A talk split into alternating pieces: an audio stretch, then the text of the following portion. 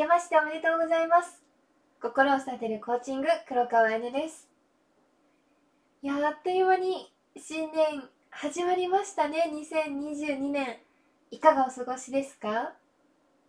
私はですね、2022年の始まりも 変わらずお仕事をしていてですね、あのー私にとってやっぱりこの仕事が本当に生きがいなんだなって改めて感じてます。で、新年の一番初めの一本目、皆さんにどんなことをお届けできたら、なんかこう、2022年がもっと明るくて、希望とか勇気にあふれた一年になるのかなって考えた時にですね、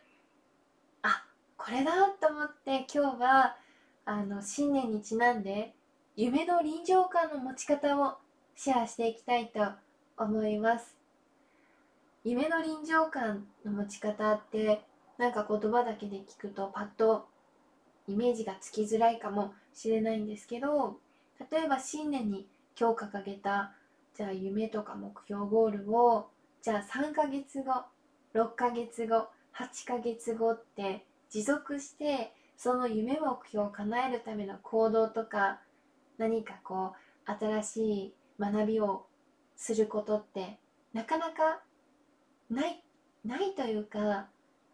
まあ3ヶ月ぐらい経ったらそんな夢目標ゴールを新年に掲げたことなんて忘れて今の自分の日常がその日常に臨場感が高まっていることってありませんか？で年末が来てあまた夢が叶えられなかったって。なんかそのループをですねこの2022年はやめにして来年の今年か今年の年末に少しでも多くの方が「あゆさんこんな夢叶った」とか「いや実はこうやって密かに掲げた夢目標ゴールが実は達成したんです」とかなんかそういった感情をですね。やっぱりより多くの人と味わいたいなってえっ、と昨日か昨日ノートに書き出してる時にふとそんな感情が込み上げてきたんですね。で私自身はというとですねえっとこの12月去年の12月2021年の12月に一つ大きな夢を叶えることができましたでこれは私がすごいとか私が特別だからとかじゃなくてその理論に基づいた正しいゴール設定とでそれを叶えるための方法つまり夢を叶えるための法則っていうのを本当にちっちゃなことだったんだけどそれを積み重ねてきた結果だったんですね。でやっぱりそれを叶えるまでの間っていろんなもう壁はいっぱいありましたし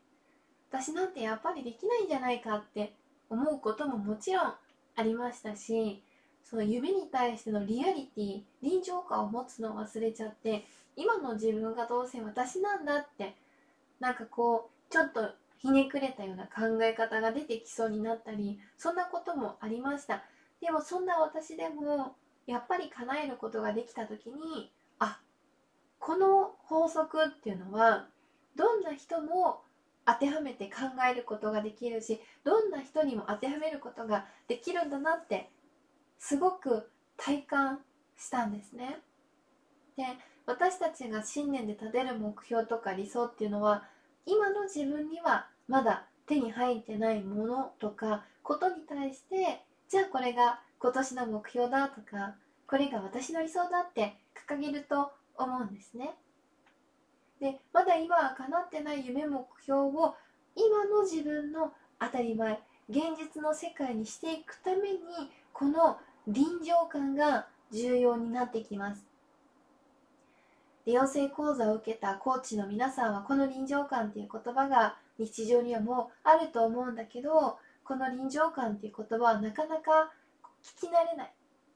普段の日常では聞き慣れない言葉かもしれません。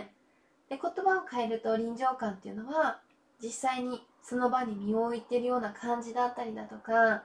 リアルに体験してるとかリアリティがあるということなんですね。つまり自分にとっての当たり前もうそれが当たり前の世界っていう状態です。で例えばクレジットカードを普段当たり前に使用してる皆さんのお財布にあとカードケースとかにですねクレジットカードが入ってないとどう思いますか？カードがないことに対して不安になったりどうしようとかひとまず考えようって頭で考える前にまずいって。どこに行ったんだろうって。とにかくアクションが上がると思うんですよね。家の中をとにかく必死に探したりカード会社にお問い合わせをしたりしてカードをね止めてもらったり。それはカードがあって当たり前という臨場感のもと無意識でとってる行動なんですね。この臨場感を夢とか目標に当てはめていくと今の自分が当たり前ではなくて今日掲げた目標とか夢つまり理想側の自分が当たり前。それが自分なんだってエフィカシーを高めていくんです。つまり今の自分や自分のライフスタイルがおかしいんだっていう現状を状態を作っていくことが夢を叶える第一歩になります。でここで目標を設定した時に出てくる問題が2つあるんですね。1つ目の問題は叶えそうな夢とか目標理想を書き出してませんか？叶いそうな夢とか目標って今の自分から見たら今の自分から考えて手に届く範囲の夢とか目標だからそれは叶いそうで叶わない。実はそんなループを作り出してしまう要因になっています。あと少しで叶いそうなんだけど叶わない。叶わない。そのできない自分を責めちゃう。やっぱり私できないんだって。その自己評価を繰り返し無意識で私たちは自分自身にこう自己評価を繰り返しそれが自分なんだって評価してしまってるんですね。で私たち人間ってもともとネガティブな生き物で餌がたくさん取れて子孫が繁栄できたことよりも餌が取れなくて子孫を繁栄できなかった。そのできなかった記憶とかネガティブな記憶を残して進化を繰り返して生き延びてきたから無意識でいるとネガティブになりやすくなります。だからできなかった自分とかうまくいかなかった自分を再認識してしまうんですね。でさらにエフィカシーが下がるというループにはまってしまいます。だから届きそうで届かない夢目標ゴールっていうのは夢が叶わないだけではなくて自分のエフィカシーを下げてしまう要因になってしまってるんです。コーチングの理論で言うとまず正しいゴール設定は今の自分から見たらどうやって叶えていいか分かんない。他の人が聞いたらもう笑われるだろうなってそんな現状の外側にゴールを設定していきます。で現状の外側に夢とか目標を掲げていくためにもまずは今日一日どんなことでも構いません。ポジティブな自己評価をノートに書き出していきます。と夢とか目標ゴールって聞いても私は夢なんてないしなとかゴールなんてないよとかそんなの叶えられるのは特別な人だけなんだって。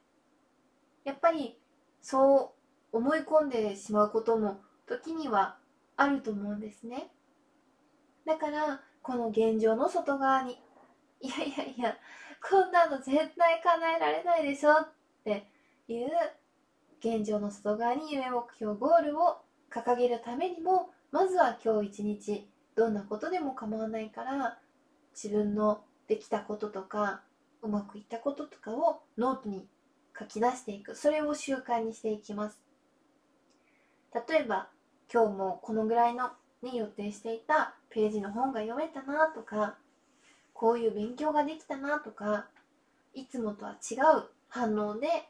本当はねいつもイラッとするところをいやいやってぐっと我慢して私らしくないって言って違う反応ができたなとかどんなことでも構わないです。自分のできたこととかうまくいったことに目を向ける。そんな時間をですね1日5分でもいいから習慣にしていきます。でその1日たった5分なんだけどその5分を繰り返し繰り返し本当に繰り返し繰り返し行っていくとあ私こんなことやりたいとかあんなことしたかったって。自分が本当にやりたかったこと。もう今の自分からはね手に届かないんだけどそんなのもう絶対誰にも言えないっていうぐらいもう言っちゃうと恥ずかしいっていう思いをしちゃうぐらい届かない遠い存在。なんだけれども本当は叶えたかった自分の本音から出てくる夢目標ゴール理想っていうのが自然とですね湧き上がってくるんですよね。その周りの目を気にしないでも本当は叶えたい本音っていうのを書き出していくこと。でそれが現状の外側にあることがまず重要です。で2つ目の問題ですね。2つ目の問題はですね1つ目をこうクリアして自分の中にこうポジティブな自己評価をねどんどん集めていって書き出していってって出てきたゴールの外とか夢目標ゴールに対して急に目が覚めたようにやっぱりできないよとかどうせ夢だよね現実的じゃないじゃんって自分の掲げた夢とか目標に対してこう夢を叶えてる自分を想像できなくなるそんな状況に陥ることがあるんですね。ね中にはですねこの音声を聞いてくださってる中あの方の中にコーチングプログラムを受けたり実際にあの私のコーチングではなくてもどこかでコーチングを受けたり夢目標ゴールを掲げてでもやっぱりそんなの現実的じゃないよねとかそんなのできっこないよねってなんかそんな状況に陥ったことってありません？私はですねこの2つ目の問題を何度も12月に叶えた夢を手にするまでは何度もここはですね壁にぶち当たってきましたね。うん。ここを乗り越えるにはですねあのまずは自分のそういう心理状態になった時いやそんなのできっこないよとかどうせ夢だよねとか現実的じゃないじゃんとかせっかく掲げた夢目標ゴールを自分自身が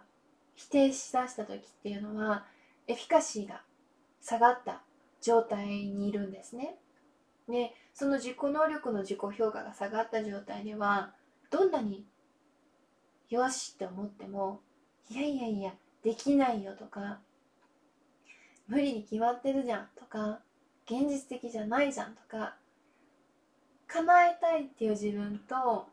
そんなの無理だよっていう自分がこう2人いる感覚になるんですよね。つまり自分の中でものすごく摩擦のようなものを感じます。エフィカシーが下がった状態でいると周りの言葉に対してもすごくネガティブに捉えるからコーチの言葉とかでさえもなんかすごくこう引っ張られてる感じというか